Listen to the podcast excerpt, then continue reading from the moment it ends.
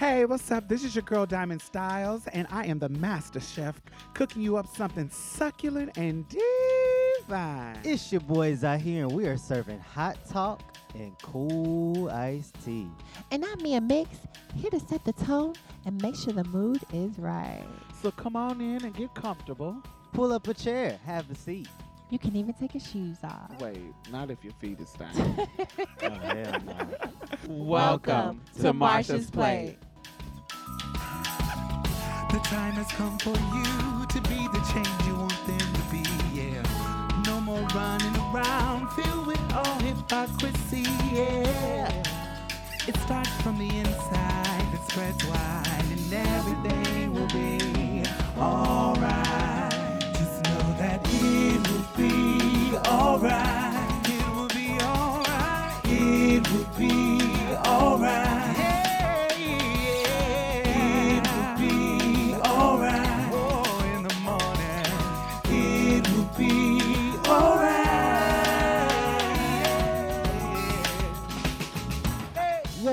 Join the conversation. Hashtag Marsha's Plate. On oh, Instagram, Facebook, and Twitter, we want to hear what you guys have to say. You can also help us build community by becoming a patron on patreon.com slash Marsha's Plate. By contributing to this podcast, you help us continue our powerful work to change culture one episode at a time. So let's get started. I love that part. hey, what's up, y'all? hey, So, um, how was your weekend? my weekend was pretty good. I went back to one of my old stomping grounds. I went to Boston, Massachusetts. Mm. Was it fall there? Yes, it was like, you know, 60, 50 degrees. A Oh, cute wow. little, little cute little jacket, light, light. Hmm. Um, I, I don't like that. It wasn't cold. It wasn't That's cold to me. like that. That's but a cute little jacket. Mhm. Not 50. It wasn't Oh, 50. okay, was it was to like uh 65 T. At night, it was like 64. In the daytime, it was like 70, Oh, that's sickening. 64. Why do Americans Nothing use crazy. Fahrenheit and everybody else uses Celsius? I don't know. I have no idea. we like to be. di- I'm sure there's some kind of history in regards to that that you can look up. I don't know. I I'ma have no that. idea. Um, but yeah, it was some good Celsius and Fahrenheit weather. Sounds. Whatever. I loved it. I was there because I am one of the new board members on um of Trans Faith. It is a group ran by Chris Paige and Louis Mitchell. Um, and it basically what it's a group that does organizing around spirituality. Mhm. It allows um, multiple faith paths to come together and do work for trans people. Um, that's kind of what we do. We kind of go teach people in church spaces how to be more inclusive. Um, That's because because our board is multiple faiths, Hmm. Jewish and Christian and Protestant and um, No.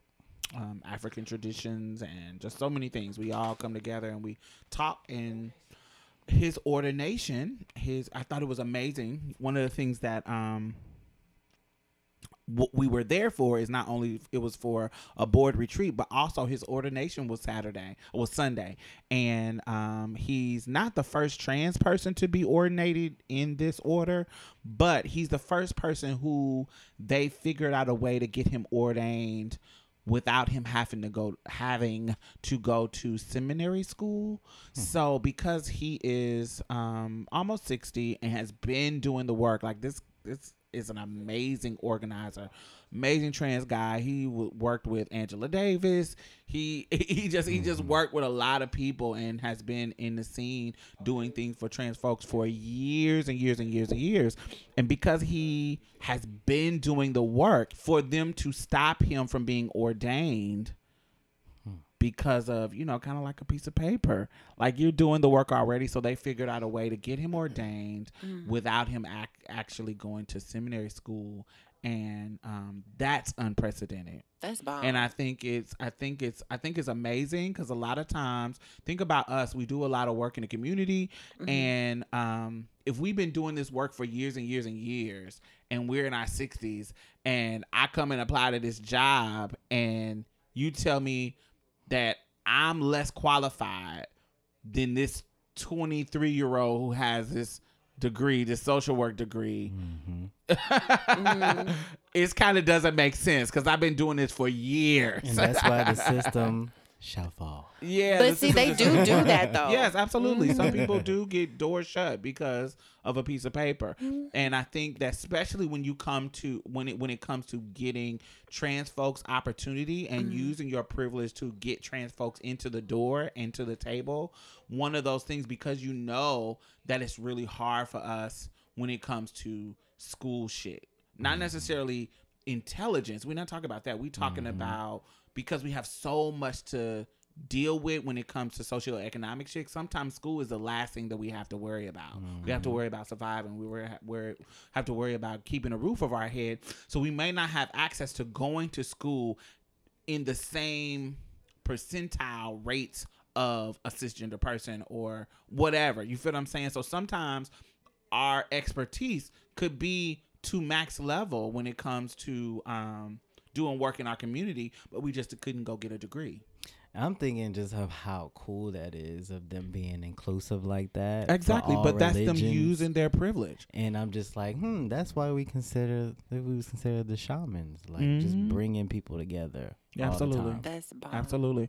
So them ordaining him was a really, really, really, really, really amazing, groundbreaking thing, and That's we were there to celebrate that. Hey, And so it was amazing. that's what's up. See, I've never been to nothing like that. That would have been bomb. No, it wouldn't have. You wouldn't have thought it was. boring. No, it was boring as hell. it, it was like. I'm just saying to be able to say I experienced. That. Yeah, yeah, like w- History. history books. Yeah. Uh, just to be like, I was there when that happened. Yes, but the actual event, baby. He was more boots. I was like, I was in the pews. We had a church, and it's a predominantly white church. So with no type of. no type of soul. it mm-hmm. was. They, They- was, they didn't was cook afterwards? from the books. It was it was very boring, but I was excited that my good friend was getting ordained. So that it just being there for him was a special thing. But I was up there almost seasoned, Baby, listen. because you know it's a lot of ritual. Oh yeah, Yeah, it's a it's a lot of lot of- politics too. Yeah, it's not necessarily politics, but just a lot of, you know, it's just crazy stuff. But it was an amazing experience. So, anyway.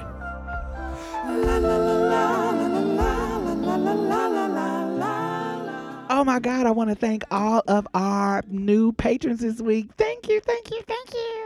Yay, yay, yay, yay. So, not only are you helping to sustain this particular podcast, you know, I also donate to other podcasts, I donate to other organizations. I have my finger on the pulse of the community.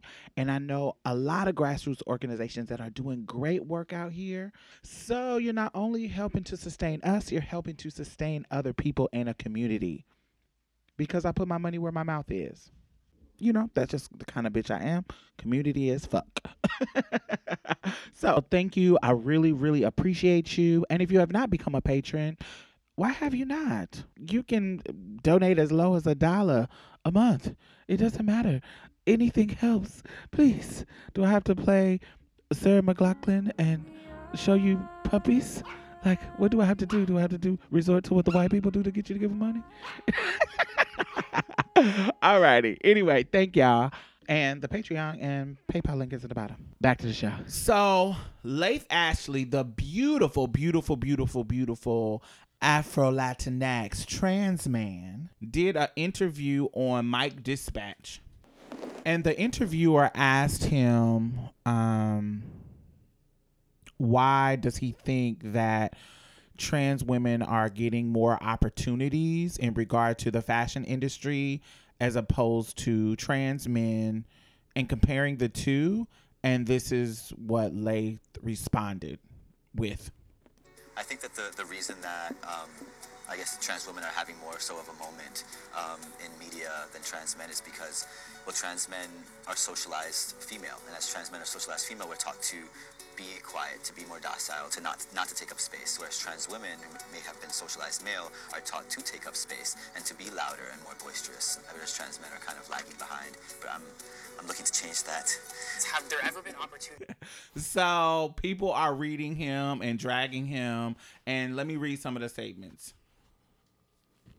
Show uh, Laith Ash- this is Twitter. Um, he says Laith Ashley showing off his trans misogyny is disappointing, but not as at all surprising. It's gross to see him blame trans men's invisibility in media on the baseless lie that trans women are socialized male and therefore more loud and boisterous. Another person says in this interview, Laith Ashley says that trans women in fashion have are having a moment because we are socialized as male, therefore are more likely to take up space and more boisterous. This is a toxic idea that perpetuates trans misogyny for a number of reasons.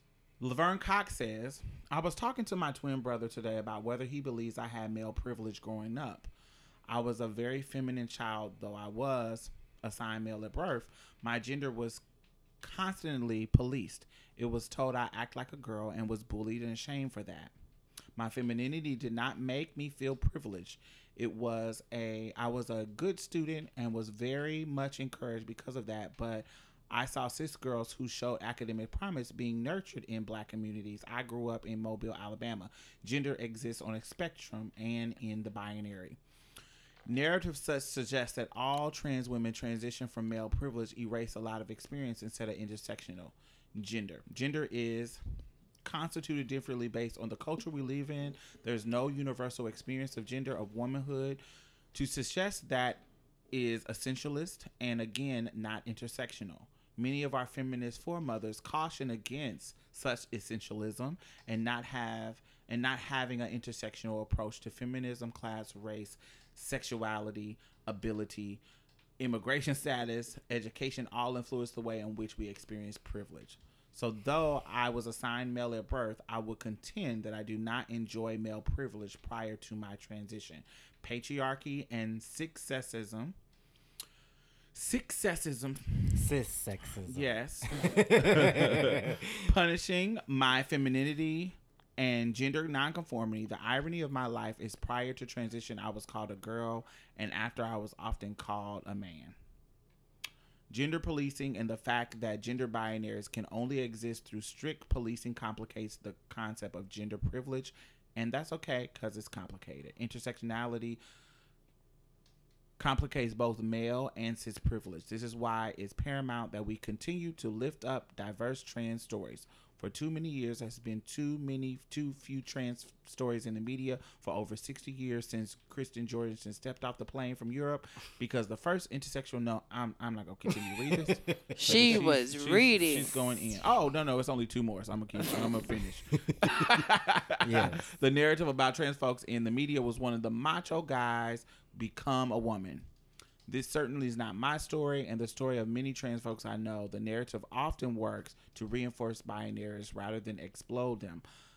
That explosion is the gender revolution I imagine, one of the true gender and true self determination. So was that her trying to answer That's really for him, or said. was that trying to her answer for him, or respond to him? respond to him. Hmm. So that was a response to him sharing her own experience. So hmm it it does feel uncomfortable what Right. his exact words, the words of because we were socialized as male, we're loud and boisterous. Right. Because not every Yeah, not every trans person is loud and boisterous. No. Trans woman loud and boisterous. Right. Sometimes because of the trauma that comes with our transness, we actually become timid and less Mm-hmm. loud and boisterous. Right. yes. So a part of his statement I disagree with, but a Right. part of his statement I do. So it's the same thing with it's the same thing with Laverne's. Part of her statement I agree with, but part of I don't. Right. We and let me give you an analogy. I always That was a long response, so it's hard for me to remember all she said. She's So- basically going down from how um basically how she didn't have privilege how her, how her her transness blocked her from certain privileges. That's what I got from it. Right, right, so, right, right, right. but this is the thing about it. He was just making the comparison between the trans men and the trans women. It wasn't saying like I'm talking down on you and your privilege. What I really heard was that the reason why trans men are silent is because they're not paid attention to and and because of how they were brought up as a woman so you're automatically silenced and trans women were brought up to be to be free and, and who they want to be but once you're into the world you're socialized to be that type of person because of how you were brought up so that's why trans women are so loud and proud and that's why trans men are quiet So let me say That's this. what I got Let, let. Diamond break it down. Uh, but So did let it? me- Well, hold on, wait no, a minute. No, no, no, so no, that no. didn't make sense. No, I'm That saying made yours total do, but. I'm saying Diamond will lay it out for the people. I don't know because this is one of the ones that I'm like, mm, I don't know. So I'll. I wasn't was trying to down- try it. I wasn't talking down on you, babe. I was just saying. That's why you bald headed. So, Literally, I cut my hair off. So this is my thing. I feel like I, I always compare it to whiteness, and I always compare gender shit to to the white situation. So so think about it. When we talk about white people and their privilege, mm-hmm. and and then some white person who's white trash says, "I had to work for what I got, and I had to, and I had to pull myself up from my bootstraps, and my mama didn't have anything, and my father didn't have anything, and I made a way for myself, and da da da da da da. da. I don't have privilege." I hear that sometimes. because they were poor they feel like they didn't have privilege because of the things that they didn't have that rich mm-hmm. white people have mm-hmm. laverne to me is doing that. Like she is doing what those white people do. You are refusing to under to me this is just to me Acknowledge. acknowledge mm-hmm. that being a male born child before they could de- before they could discern your femininity. Mm-hmm. We know how important touch is to a baby. There's premature babies who survive because their parents touch them right so we know how important touch is because you came into the world as a male child, you could possibly have gotten touched more and more lovingly because you were a male child, because male children are more valued. Mm, right. You could have, and that's a privilege. Right. You, your father, because you was a male child, could have wanted you a little bit more. Mm-hmm. He might have loved you just as much if you were a girl child, but because male children are valued, he could have looked at you and said, "Oh my God, I got a boy," Right. and did work harder to get you all the things that you need. And be this is prior to your femininity showing. Right. So, when you came out of the womb, your transness, they didn't know about it. You could have been trans. Everything could have been biologically meant for you to be trans. Like it, it you were going to become trans. Right. So basically, she's not accepting who she used to be, and not But who you used to be or who yet. you. The people who are born, who raised you, don't know you are trans yet. Right. But that's what I'm saying. She she won't accept her conditioning before she knew she was trans. Exactly. Mm-hmm. So even though when you got to five and you was a feminine child, you feel what I'm saying? When you got to five and you was a feminine child and they treated you differently than cis boys because they started treating you bad, calling you faggots, whatever Soft. they was Little sugar in your tank. Little, little sugar in your tank, little sissy, and treating you different. But prior to five, prior to whenever your little femininity started to express, there were certain things that you were conditioned to do. I, There was a certain freedom that you were conditioned to have. Wait one second. Mm-hmm, mm-hmm. There was a certain freedom that you were conditioned to have as a boy child. You was able to play around a little bit more. You were able to and this is not this is not absolute. I don't speak in absolutes. Mm-hmm. It's so many things that comes along with socializing that's prior to you expressing your femininity. right. That starts at birth. They literally Like your give white away privilege. give away girl like female babies in China and stuff, and just Mm-hmm. Yeah. keep all the little boys. boys are treated differently. I don't care what nobody You say. can't go around that. You can't. Boys are treated differently. Yeah, I mean- Boy, and, and if they don't know you're going to be trans, they're treating you like they assume that you're going to be a boy. And that is a privilege because they are preparing you to be at the top of the totem pole. I feel like, in the same way that just being born white gives a white person privilege, just being born male gives a male child privilege. Now, of course, as you get older and environment and whatever, however you like, say you had a Down syndrome child, their syndrome is going to affect how their life plays out, right? Mm-hmm. Just like a trans person, how their life plays out is, of course, their transness and queerness and gayness and whatever your different your blackness is gonna change how your the scenario is gonna affect the scenario on how your life plays out. But as a male born child, there's a certain level of privilege that you get when you're born.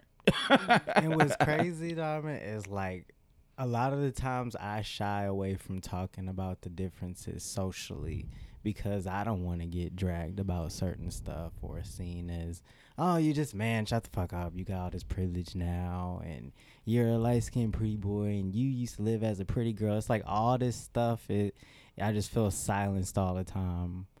So it's kind of like, and then I, I see a problem in only trans women being the voices for trans men, for trans people in general mm-hmm. right now. But And- funny thing is, this is why he was being asked the question. His response wasn't politically correct, clearly. Right, But why he was asked the question is because this is a popular trans man that Right. they're asking him, hey, why is like the trans women kind of dominating? Yeah, then you drag him and just be like, okay, it was a little, uh, you know, politically incorrect, but it's like you're, he's just saying like, I wasn't really brought up in misogyny like that. So, Well, I he was. I mean, but how can trans men cry, cry "woe is me" when they they've been hiding in their privilege and then decide that they want to speak? Um, I wouldn't say hiding in privilege. is kind of and just you're like, you're privileged to pass. You're privileged, so I can just easily just hide in society and let you trannies deal what you got to deal with. yeah. Now you want to speak up and be like, "Oh, we're here too," but don't feel no type of way because people don't see you because you've always been hiding. Mm. I don't know. I, w- I, I don't think they should feel guilty about that. Mm. Yeah, But I don't think they should feel guilty I didn't say feel guilty though. No, no, no. I'm talking about. That's kind of what it felt like. What Yeah. it gave off. it's like I don't think they should feel guilty for going hiding. It's like it's like me telling you Because a lot of the no, trans and I don't women, think that you feel should feel guilty for going out hiding into your privilege. Because if I'm pretty sure if trans women can do it just as easily, they would too. But I'm just Because saying, it's don't. safer. Right. So I'm not saying. see, see, don't- that's what happened with Laith. It'll, it'll come out weird. It'll come out. the way- but it came out the way I wanted it ah. to come out. You just perceived it the wrong way. okay. I No, we perceived it a way that it gave off, but It's the impact because It's it wasn't the lengthy, right? Because it wasn't It- lengthy and it was politically correct. said the way I said it. It's the and it's We the get it. impact that's the problem, not the intent. Because your Right. intent could be great, but if you your you could not have intended to step on my toe, but that should hurt my toe. The impact Right. hurt me. So I mean, but I maybe I should have said no pun intended Right, when I when we I started the conversation. Huh? But I mean, basically, I mean that's how I feel. How can you cry? Woe is right. me? That's why I feel like and- they, they should feel like. because I Why- still have been pushed in the shadows. And if I want to, if I if I want to come out and say something right now, I can. Yeah. Because that's what it is. Uh, the- j- other dudes in the past being in the shadows has nothing to do with me. I'm not in the shadows. I'm Laith Ashley. I'm on everything right now. I'm not in Mm-hmm. the shadows. So why Mm. can't I say this? You see what I'm saying? That's what I don't he's know, but where's that coming from? because you're saying uh, you're saying why y'all like woe is me but he's but he's not it's not woe is me i'm not in the shadows i'm saying i'm here to tell you we're here and No, I'm not saying that's what he was saying. I'm just saying that's where the, I feel like that narrative comes from. Like But we because talked about why trans men are not as. Wait, did we talk about it on another on a? i don't know Yeah, we was why i trans think we all men, over the place why trans a- men aren't socially acceptable is because masculine women even are more socially acceptable. So we could like masculine women could kind of just camouflage and just integrate in society in a way. So it's kind of just like it's natural because of how patriarchy is set up. It's not really our fault that we're just hiding. It's So just it's kinda- just natural even, to, like, pay the girls listen, dust no, even if I go, and- even if I go to a doctor that I've never seen a trans person, they're more likely to brush it off than they would a trans woman. Like that's just what it is. Like people brush it off easily. Because no, I understand the the way that you're perceived in the world and the privilege that you have because you're coming from that place to another. No, I I'm just talking It. for people that don't get it. Why trans men are more are not really as seen, or we kind of can just integrate because masculine women are kind of just brushed off. More Right, than and a- I'm not a- saying a that that's feminine- not I, I would possible. like I was saying. I was saying I was speaking for the people that don't get it. But Okay, me and you are having is- this conversation. You just be so combative. I'm not being combative. I just want you to understand where I'm coming from. But go ahead. I love Mio. It's uh, so I, I don't know where where we done went. We just- so I there's a part of me that agree with Laith. It's hard. This is a really tough subject Right. because I get what Laverne is saying. Like, you know, we all are kind of different in how how our transness manifest change how people react to us, and so mm-hmm. Our transness can be one of the things that takes away those privileges, so that we might get from maleness if we were a typical cis male. Um, but but I just believe that in the same way that a white person can benefit from whiteness from birth, from coming out of the womb, from how you're how you being inside the womb, the privileges that your white mama have, the privileges that the access to the right foods, the access to the the right um environment to where she's not stressed and your development could be beautiful that same privilege, that same prior to you even being born. I think a male child, when she when when they know that you're a male child, I just think it can be different because male childs are more valued. I think that those differences, even though they can be small, can be a privilege and it can manifest in a certain way that benefits you and gives you a little bit more confidence, especially raising you. It's I think that girls are raised different. I think that girls are raised to be on the bottom. Mm, can you overcome that conditioning? Can you grow up to be a strong, loud, boisterous woman? Absolutely. You can there's many environmental and biological things that can make you grow up to be different and break the norms, but that doesn't mean those conditions are not there. There's study after study that there is no significant difference between boys and girls when it comes to like gross motor skill development and stuff like that. Both genders usually start walking around 9 and 16 months. Yet, in a study of parental expectations, mothers of 11 year old infants consistently overestimate their boys' physical skills and underestimate those of their daughters. The expectations that the boy will walk earlier may have to do with physical size, as boys tend to be a bit heavier and taller than the girls around six months. So they expected, and because they expected the boys to develop, there's a they treated them differently.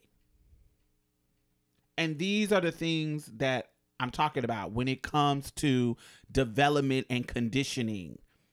There is some conditioning that happens with boy children, boy infants, boy toddlers that prior to showing femininity and masculinity and all that kind of stuff, expectations affect how your parents treat you, what they expect from you, and that conditioning could change your development. And that is just one of many examples of privileges that I can t- that I talk about that can affect how you navigate the world as an adult as you develop. They're just there. There's studies about it. think- Imagine if they could they could read like your brain and be like, okay, this child is going to be trans. How would that Mhm. happen? I think they would kill you before before it happens. Yeah, I if you, if give- you could do that, you. that would be horrible. If you if you could go to get your your um see what your baby's gonna be, and they could say, oh, this is gonna be a gay person, this is gonna be a trans person, they're gonna be bisexual, whatever. Because they do it to people with the babies with Down syndrome. Aw. They see if it's gonna be Down syndrome beforehand, and they choose to abort it. That's their choice, but that's what happens. And I feel like if if that was the case where they could figure out a trans person beforehand, they would abort us. Yeah, because it's not the case binary. here. That's not the case here, it would be more difficult. Depending on the mother. Yeah, I think some parents would if they coming from a progressive. Depending um, on the trans man, if he's pregnant. Thank you. Go ahead. Oh, well, I wasn't not including you. Thanks for including yourself. I'm just, you know, trans men can have babies too. God.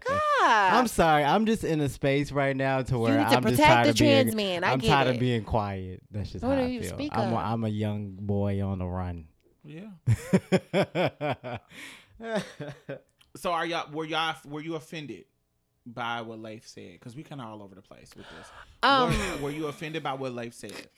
um I I'm not offended by it because I I remember getting certain privilege as a child versus my sister.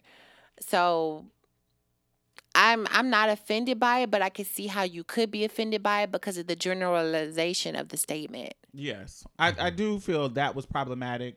I think it could have been said in a different way, but I still feel like they would have. um because it's almost some of these statements was like almost like they didn't think gender socialization z- exist.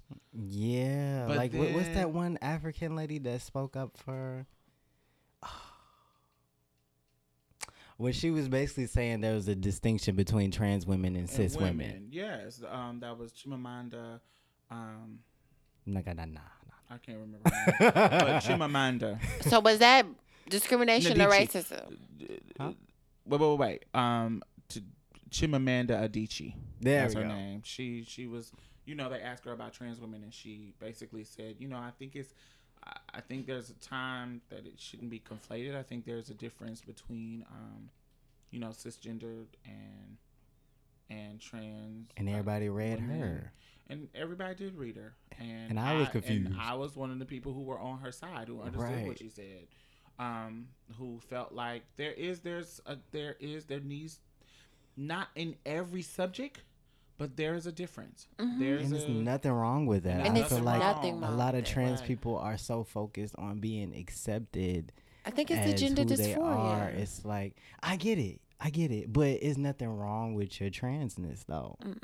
And I feel like because of that dysphoria, it makes you feel like something is wrong with your transness. and the way society views you like i wish there was classes specifically for either gay or the lbgt specific well really trans people to let them know that hey it's okay to be you and you can go against the grain of what society expects for you to be and uh, and then I don't know. I just I feel the question that I that I think is the problem is that people are not acknowledging that there is a certain level of socialization. I don't when in regards to gender because even if you're a queer child, if you're a queer boy,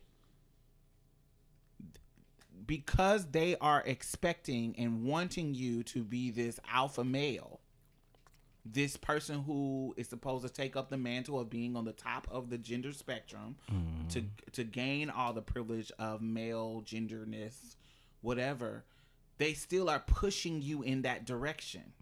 And Unless pushing they- you in that direction can lead to you being more confident. It leads to a certain level of freedom of your actions and freedom of your expression. Um maybe not necessarily in forms of gender. We you may not be express your femininity freely but like they still let you go out and play. They still let you get dirty and play in the mud and explore. You're not about to sit here and tell me that a male child, a male toddler, and a female toddler are given the same amount of freedom mm. to explore. I just I just don't think that is I don't think it's sane. If we did a study when they might what they might have, I just have to look it up. I bet if they did a study on the amount of times a girl little toddler is policed in what she's doing as opposed to what a little boy is, I feel like the girl would be more policed. i think so too like this is prior to gender shit. prior to the femininity stuff coming out, all that prior, like like a two year old. Mm-hmm. I just think it would be different. I think a girl would have less freedom. That's just what I believe. Yeah, because even I feel more reserved. Like even sometimes with me is just you know like being herself and just open and be, talking loud and comfortable. Even I'm like, shh, like let's calm down. let's, So I let's really bring don't it give together. a fuck. I And really But I then, think like- as you get older, I think you, you I think when in your what you're saying, uh, when you get older, I think it's different. Y'all adults. Oh. Because there are some people that's opposite, where the trans man is the loud one and the trans woman is the quiet one. Hmm. I, I've seen that experience too. So I think when it's get older, it's different. And I and I do think that there should be some nuance and intersection and not generalizing. Mm-hmm. Right, But right, I right, think right. overall, I do think little girls have more pressure and less freedom than little boys. I just do. Yeah, You know, even if it's a queer little boy. I definitely was more police than all the little boys around me. Mm-hmm. Yeah. Definitely. So So I don't know. We we do not proclaim to have all the answers for you in regards to trans topics. We just do not. We are exploring this shit just like you. Um, Shit, we we- have a little bit more insight because we are trans. Mm-hmm. But you know, tell us what you think. Um, Hashtag hashtag it, Blade. hashtag it, baby. Mm-hmm. Yeah. Speaking of hashtag and Marsha's played, I haven't seen too many hashtags. She say that every time, eh, but then when I go, I see I all see types all of of new hashtags. Are you click? Are you clicking, ladies? Why are they always trying to read me about exploring Twitter? I know I'm new. I know this, guys. Alrighty, on to the next. Have a segment. seat. ah. a seat at the table like the Solange.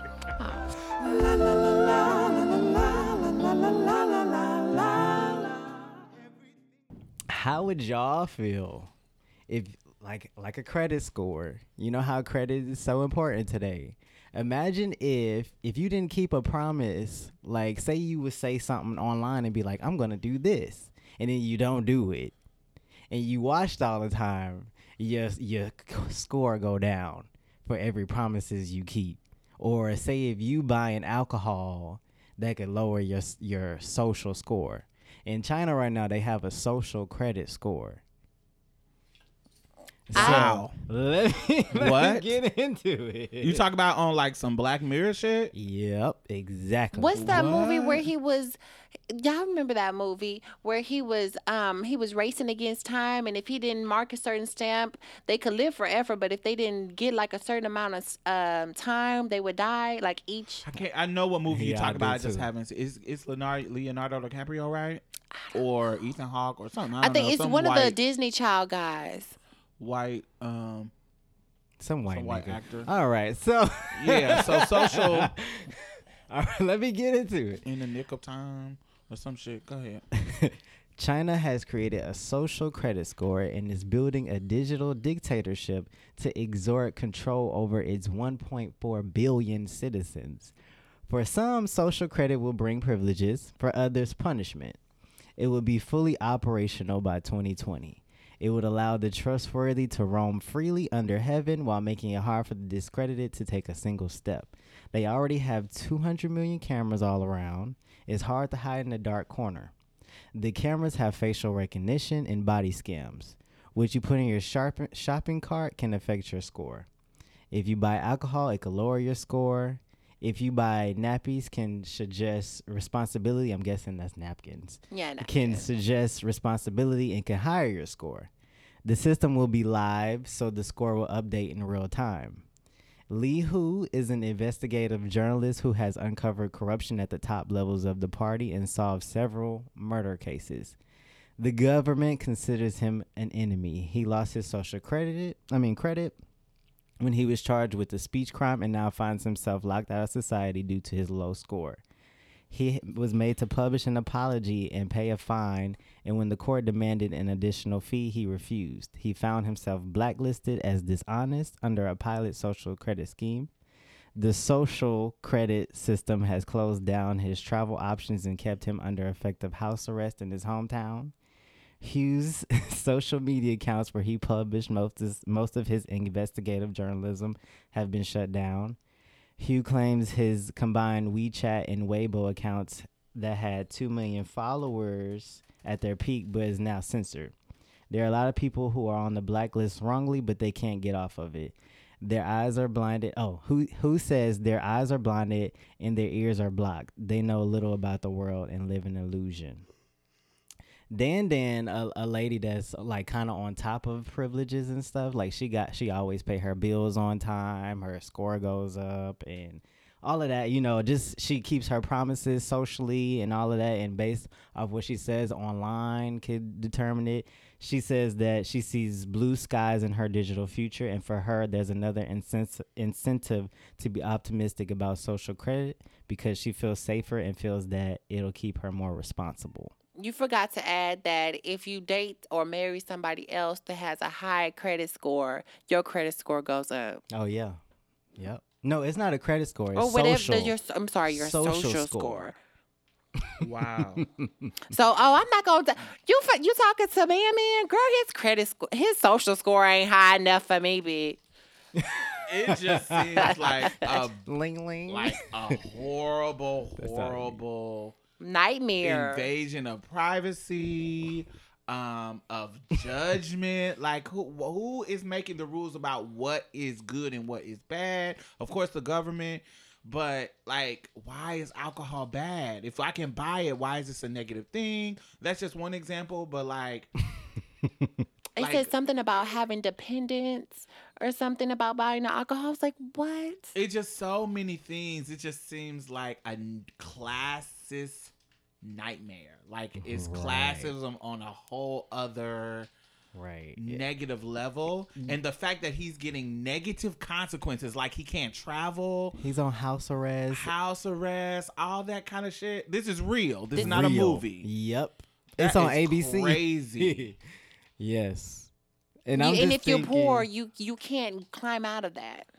right? Because other people are saying whatever it is is bad. hmm No, that's on some Black Mirror shit. Y'all seen the episode? yeah, hell yeah. That was crazy. right. Like that's crazy. Like why would you make that reality? And you know, all of the citizens are like, "Oh my gosh, we love Chinese people. We're so progressive with technology. This is good for us. Like, it will make me feel safe. Like, yes, China's progressing with everything. Let's go." Whereas people that want to expose all this corruption and everything that's going on, they're blacklisted and for he was that guy was literally like kept into interrogation for like two months Wow. and then they finally let him go and then after he was let go he was put into another prison with this social credit score Mm. so it's like it's no way out if you are blacklisted, Blacklisted. or if your score is down it's hard to get back up and that's literally like that black mirror episode Like literally, because everything little thing she did was down. and it'll be fully op- operational by 2020 and everybody's given uh, like a eight a score of 800 to start and then you go from there You go down or up. It's yeah the mid. That's like middle.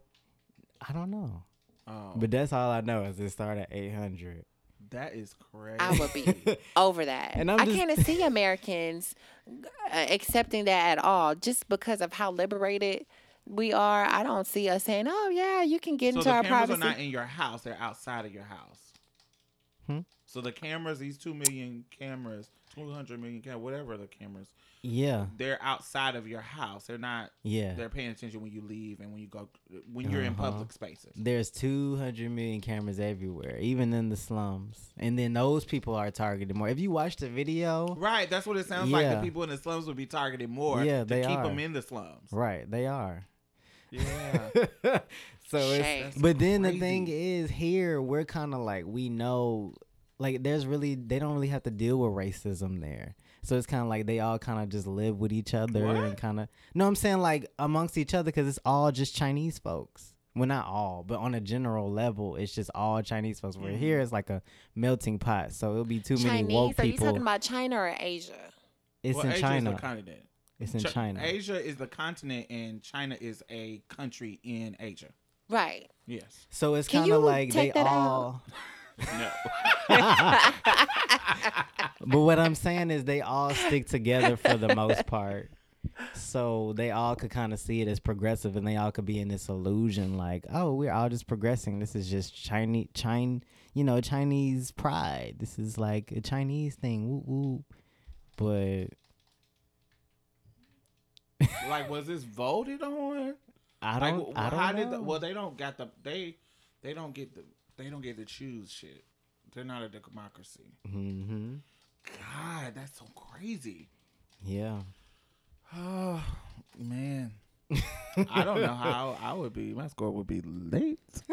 Because you would have to would keep promises late. amongst your friends, and then depending on what you tweet and stuff, yeah, your score will also go from there too. But So i- I- is it if you tweeting against the government or you tweeting just? Yeah, if you tweeting against like any woke shit, basically. Mm, I It's just taking know away my your score freedom would of be speech. bad. My score would be bad. I just be like, okay, well, we know. We're gonna make it work. House arrest, here we come. it got to get to a point. It has to get to a point where too many people are on house arrest. Maybe so. It's gonna start a revolution, a rebellion. Especially if they can't get access to certain things that they need because of that score. But everything is so digital now, though. Like they already kind of spy on people as it is here, though. Mhm, be- I'm, I'm pretty sure it's people know. that be looking at you through your webcam and you don't even think they they looking at you probably through your iPhone while you on video chat. I mean, I be thinking about stuff like no, that. there's literally people that do that. Yeah, I'm sure. Yes. That's creepy. That's what my You know, you having your late night down. session. Yeah. Someone's having a late night session with you. Well, I guess. Well, co- all right, China. I don't even know what to say about that. That's scary. to the fullest. Some people are saying it's like the the digital mark of the beast. Mm, I don't know. well, all right. So my subject was the golden rule. and I'm I, I was thinking I made a post on Facebook and it stated that my mother taught me the golden rule and to live by it. And the hardest lesson for me to learn in life was that people aren't going to treat you the way you treat them. So, my question is how do you go about life after learning that people are not going to treat you the way you treat them without being tarnished and cold and still keeping your your character and who you are and not changing who you are? Don't let people govern your vibes. Don't let outside. Well, no, I'm not asking for advice. How do you? That's that was my response.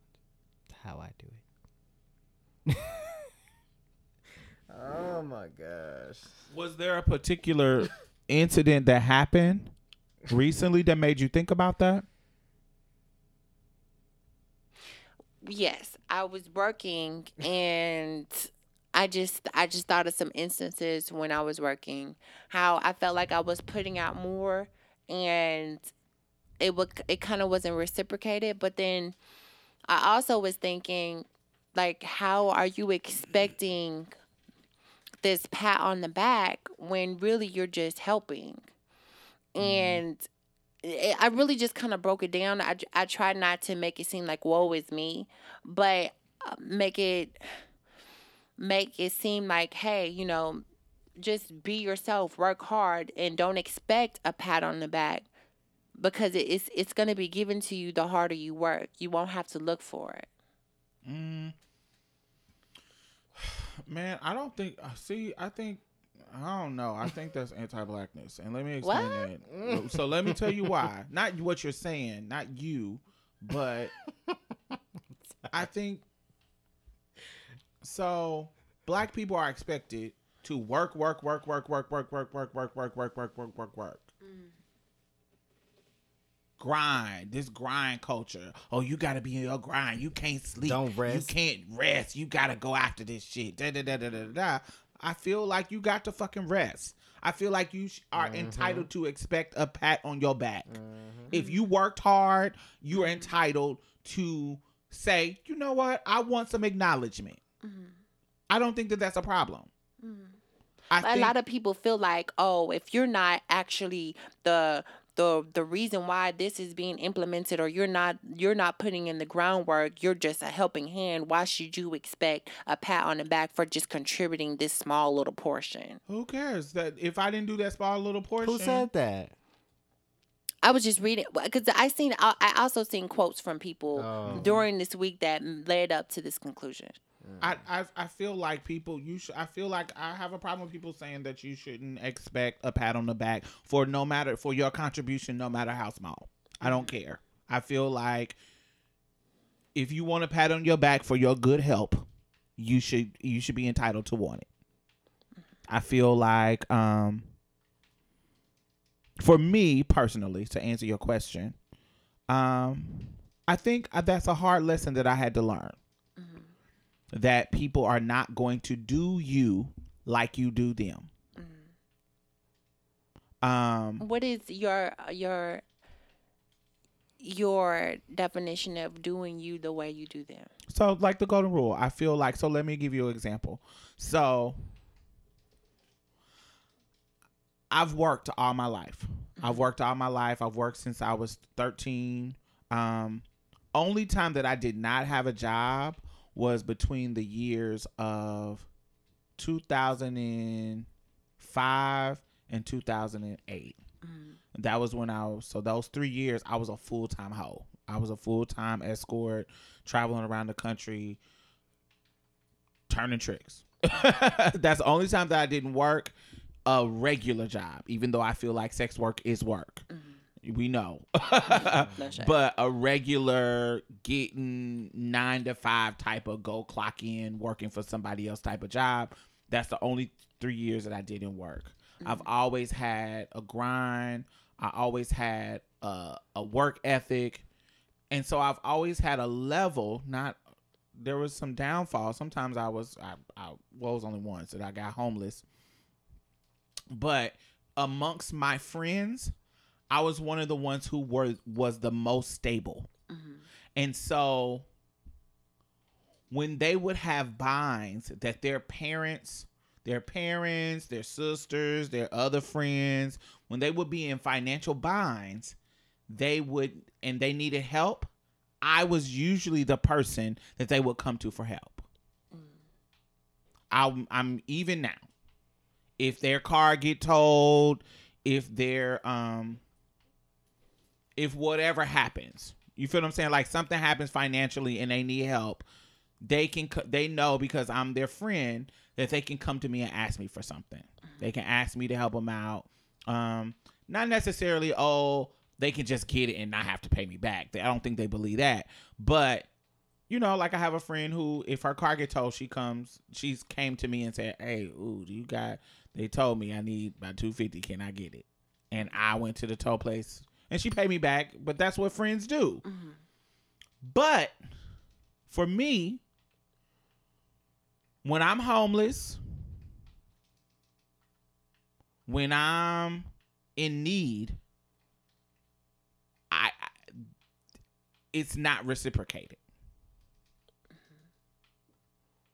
So how does that how do you did that feel make like you because you're you're usually the go-to do you feel like you allow yourself to seem like you're vulnerable do you make it known that you need help though Oh, I'm not. uh, I'm not. I'm not a prideful person. So if I need help, I ask. oh okay If See, I I need am. help, I ask. I'm not. I'm not prideful. If I need help, I ask, and I tell all my business. Y'all know that. I tell everything. I don't keep secrets. I can't hold water. I tell stuff that's going on. So I'll, I'll, I'll say, hey, this is what's going on. I can't something. I, I can't make the ends meet in this situation. So I'm, I'm definitely not prideful. I'm definitely not a person that can't ask. But there was the other day we don't need to go into the details of it, but I needed three hundred dollars. Remember that Mhm, situation? I remember.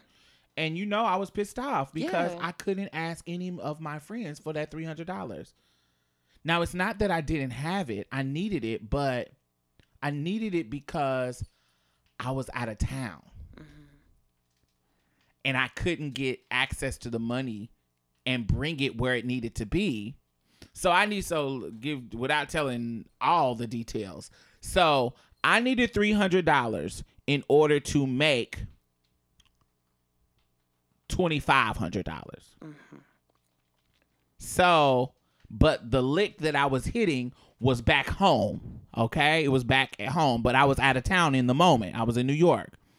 So what I wanted my friends to do was, yo, give me the three hundred dollars, and when I get back in town, I give you it. I give it back mm-hmm. to you. But I wasn't in town to hit the lick, so I needed them to have the money, mm-hmm. and nobody had the money.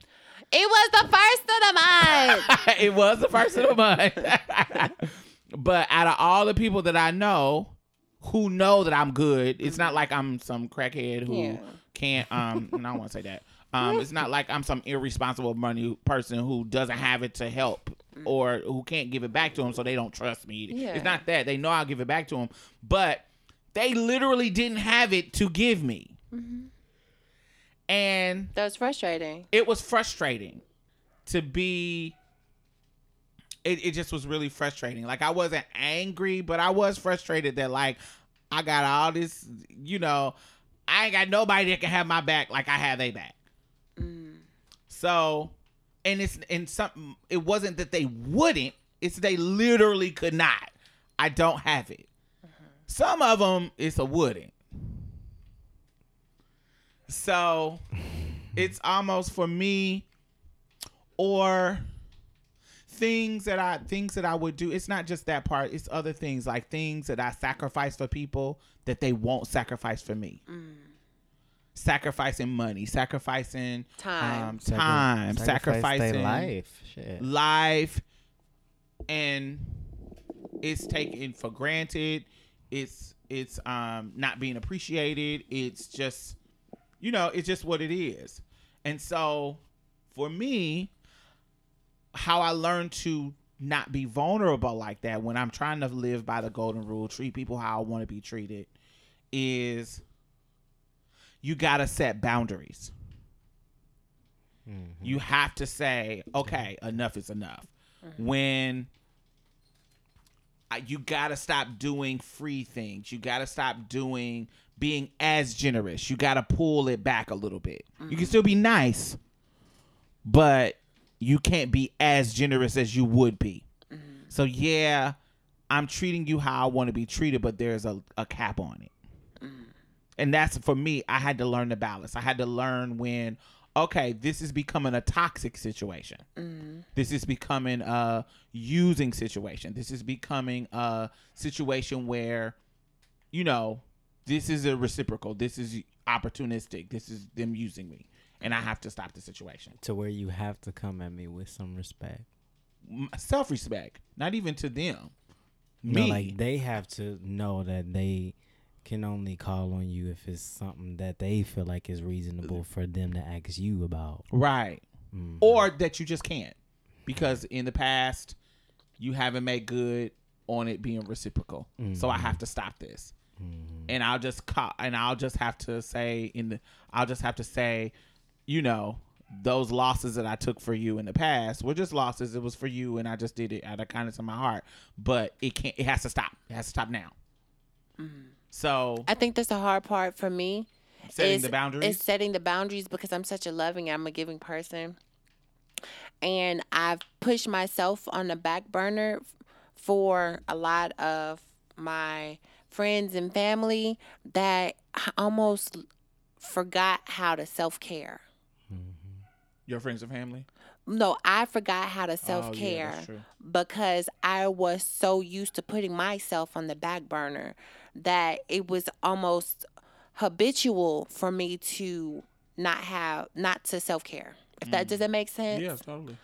And so I came to that conclusion. I was like, wow, this is all it all leads from one one place to the other. So I think that's really important what you say what you stated. Yeah, I think it's boundaries. I, but I think you are worse than me. I would agree. Yeah, because me knowing you for as long as I have, mm-hmm. it's been a lot of times that I'm like, girl, mm-hmm. you doing too much, and you hurting yourself in the process.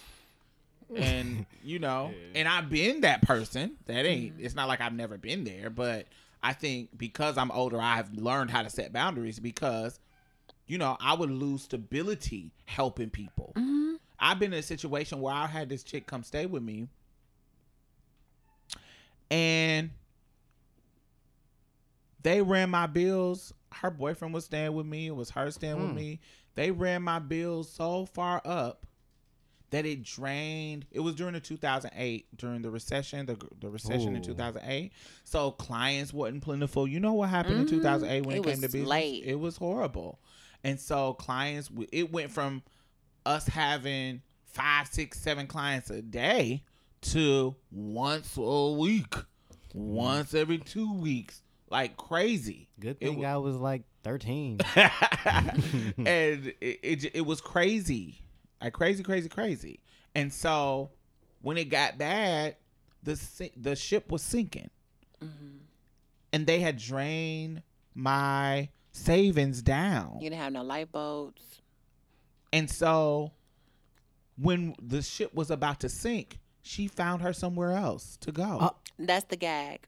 and that's the gag. The gag is knowing you that getting up early in the morning hustling to go get coins for your new shit. And the gag is that, right and that and the gag is Ooh. when you see people make a way when they say it's no way. When you haven't made the way. Right. Right. That's the that's what burns my pussy. Because when I see that you said like that you couldn't do this, bitch. So I I I pushed myself back so that you could have because I was like, you know what, I don't want you to go through what the fuck I gotta go through. But then when I can't give it to you because you know that I can't, and you still make a way. Oh, And when this got and that's what happened. And when it's gotten hard with like between me and Mia, like whenever in our situations we would have issues, and she'd be like, "Ooh, it would be so annoying if you left because everybody always leave." And blah blah blah. I was like, "You must not know what type of nigga I am. I don't fold under pressure. Mm-hmm. I'm not that type of person. Like I know when it's time to turn up the notch, and that's why I don't put people in my life like that. I'm mm-hmm. very selective and very private, very mm-hmm. private. but that's why it's hard for me to trust because I'm so giving. And people have taken advantage of Mm-hmm. it. And so I'm that person too. Now I don't I want to say trust. It's and, and I do it out of kindness of my heart. But Yes, because I don't um, expect anything from like when I help no, I someone. do don't expect. Well, I don't expect. I how expect can I say reciprocity. I don't I don't give to be like oh and you remember that time when I did that for you and this and I did that and I did this and I did that and I did this I'm not that girl I did it because I I felt like do we have some do we, we have some raised eyebrows I'm I'm just I'm just saying, hmm. I'm just over those here. hums was real loud and made me stop I'm in my- talking they were real pointed. that was real pointed I'm in my circle, just humming, you know, real hum, humming for the gods What's- singing to the ancestors. Mhm. What were you trying to channel? Uh, a, a piece of serenity. Uh, a piece of truth. uh, Serenity within my body, Lord. So you not about to say that I'm a I told you so and I did this for you type of girl.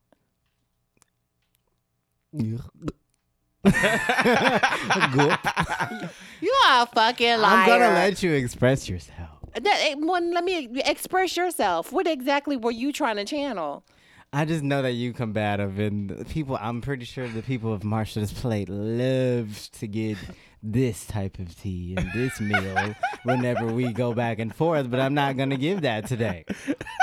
Oh Lord. Then what? Then But hum I- in your head. Don't I- hum out loud. All I loud. want it, people to know is sometimes me it could be very tit for tat type of. But that okay. person. Whoa. What does tit for tat have to do with? I did this for you and you. I used That's it. ten for ten. Bitch. Mm-hmm. Wait a minute. Wait a minute. It's not, wait, whoa, whoa. Okay, it's not like, you know, I did this for you and what should I do expect for people to do? Exactly. That's why I wasn't about to let you lie on me, bitch. Because I expect. But wait. Because I expect, honey. I I expect reciprocity. I expect that you do your best. You put your best foot forward. Mm-hmm. I expect for you to put the effort. And you know, in that situation, I saw her not putting the effort when I when my ship was going down.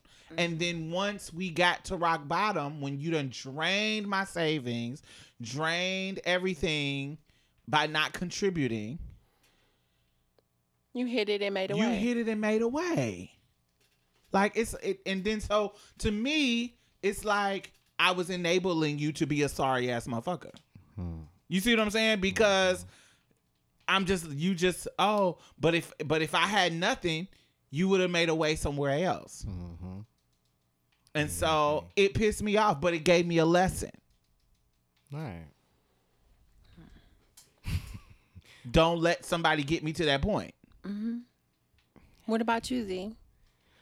Um, what I do for people is out of because my dad is a very giving person, has always been that type of person. And my family in general, we all kind of just do things for each other, but we don't expect anything back. And that's kind of how I live. I don't have expectations. That's where we all differ because I don't have expectations. Like I'll be like, oh, it'll be cool, but when I leave, if you fall off and you fuck up, you're gonna know that I was a blessing in your life, and I know that I'm gonna go into the universe and have that good karmic connection to where I'm gonna get blessings for being doing things out of my genuine heart, not because I expected anything back. It wasn't an egotistic thing why I helped you. It was out of a genuine place. So I feel like the universe will back me up for that. Either way it goes, even if you do help me back, even if you don't, you know, that's just how I feel about it. I do it out of a genuine place, not a tit for tat thing. However, it would be nice if you be nice back, and if you don't do something solid, I'll stop fucking with you and just leave you alone. But you know, I don't expect people to be have a good gar because of people being imperfect, imper not being perfect. I don't expect people to be have a good character all the time, but I know what I can control.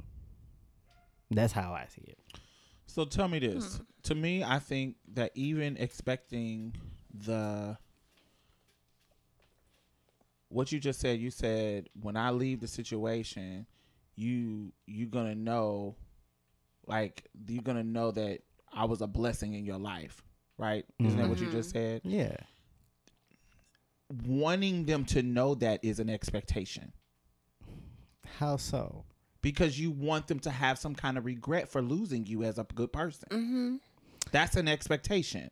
You wanting karma to teach them that lesson. That no, you no, just I know lost a good- karma's going to teach me something, but I know that you're going to know.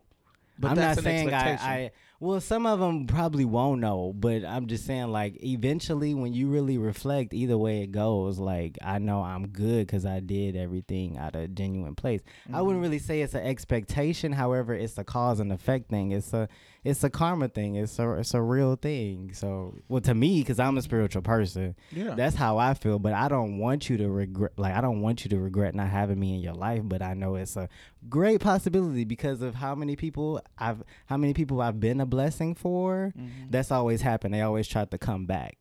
But that's your reciprocity though. That's you Mm. that that you knowing that in your history showing that oh you gonna regret what you're doing you not doing me a solid like you just said Mm-hmm. you're gonna regret this and i know it and that part is giving you comfort that expectation that is Hmm. True, giving you comfort True, true, true. It is. so it's, it's still an expectation Cause fuck Yes. you, fuck you, and I'm good, and you gonna regret it, bitch. Yeah, so that is a, Some you expect you still Just expect them to do something, so you No, you're not. it's, it's the truth. I think we, we everybody want validation. Everybody True, wants true, true. reciprocity. We don't want to be used. True, We true. want don't want to be taken for granted. Um, and I think that's what it is. I think that I think when it comes to the golden rule, it's a beautiful concept, like the concept of treating people how you want to be treated because we want to be treated with kindness. We wanted to be we wanted we wanted to be treated we want to be treated with generosity. We want to be mm-hmm. treated with care. We want our humanity seen. So we want to treat people like that. That is a great thing but there are trauma riddled people out here who don't know how to express love, who don't know who- how to express generosity, who don't know how to who mm. whose trauma doesn't allow them to do that, mm. whose mental state doesn't allow them to do that. And so for me, once I realize that this person is like this, mm-hmm. I have to say boundaries are up. I can't let this person use me because it goes from me being a kind person to me just being a sucker. Mhm. being a person being used. And Right. so that's, and that's one of the saddest things to see to me, like seeing people literally be used. I before your seen my mom you'll- be They'll ask you advice, and then you try to give it, but they kind of just like, well, it's all I know, and I just want to be there for them. And I, what would they do without me? And, and Make but a way. Like, uh, make a way. The motherfucking way. make a way. That's what I've learned. oh shit. you say names. Can you take that out? I'll, I'll take that out. um, but yeah, you know, they make a way. You you of all people know Yeah. Oh, because Lord. not, but but if you're enabling them, it's then they're, it's they're gonna continue to use you. But it's not good both ways No. because you're not helping the party that you're trying to help. Exactly. You're actually making them rot and they're, Complacency. they're com- yeah. yeah, so, solid people come a dime a dozen. well, all right. I think we did a show. Yes. Yes, it looks like it. Yeah. So all right. Well, No questions Hold on, of the wait, day wait. no more. What, what, what? Yeah, the question of the day is, what you bitches gonna be for Halloween? Why I gotta be a bitch? Why can't I be uh. a talk in my That's like me saying, "What you nigga?" Oh, never mind. That's the same thing. yeah, What you guys? Yeah, Halloween's the that's first. no, I don't know when Halloween is, but what you gonna be? Halloween is the thirty first. It is. I think it is too. It is the thirty first, Mia. Excuse me. That's not really my holiday. You know, my holiday is But you Thanksgiving always- because I was born on I November. don't So you know, what sometimes hol- it, it's too early to think about that. That's a month away. girl, it's a month away. it's a, literally a couple of days away. That is the devil's holiday. I don't celebrate. I'm a. Christian white woman. Oh, yes, I'm very sanctified Wow. and saved, and I don't watch that. Harry Potter. That's Satan, Satan stuff. that's fine. I'm gonna be a sexy nun. I knew it was gonna be so sexy. you just You know. know, so binary. Oh, y'all are being really shady. Actually, I wanted to be queen of the damn. Thank you. Sexy. Sexy vampire. so y'all know next week is our anniversary recording. Yes. So I want y'all to come up with some questions. We've got been getting a lot of questions on hashtag Marsha's Plate. So make sure you are asking questions. You can send it to the email Marsha's Plate um, at Gmail. You can send it to me on Facebook. Marsha's Plate on Facebook. Um, Instagram. Instagram. You can send it to us on Instagram. However you want to send it to us, send us the questions, anything that regards to our one year anniversary and anything that we haven't covered, anything that you want to hear our opinions on. Um, I've gotten a lot of responses, so I want y'all to get some, I want more so we can have a whole full show. so Yes. make sure y'all hitting us up. All right, y'all. Good night. Good night. Buenos noches. Well, that's it. Thank you for coming and getting a taste of Marsha's Plate. You can listen to us on iTunes and SoundCloud. Make sure you leave a review because we really need those five stars, y'all. And go like our Facebook page and leave some comments. We will be posting exclusive content every Thursday, so you definitely don't want to miss out. You can also follow us on Twitter and any other social media site at Marsha's Plate. If you'd like to donate or advertise with us, hit us up at diamondstylz at gmail.com. That's diamond, S T Y L Z, at gmail.com. And that's it for us, y'all. Bye. Bye bye. You gonna say bye, Mia? Oh, bye, y'all. Every little thing's gonna be alright.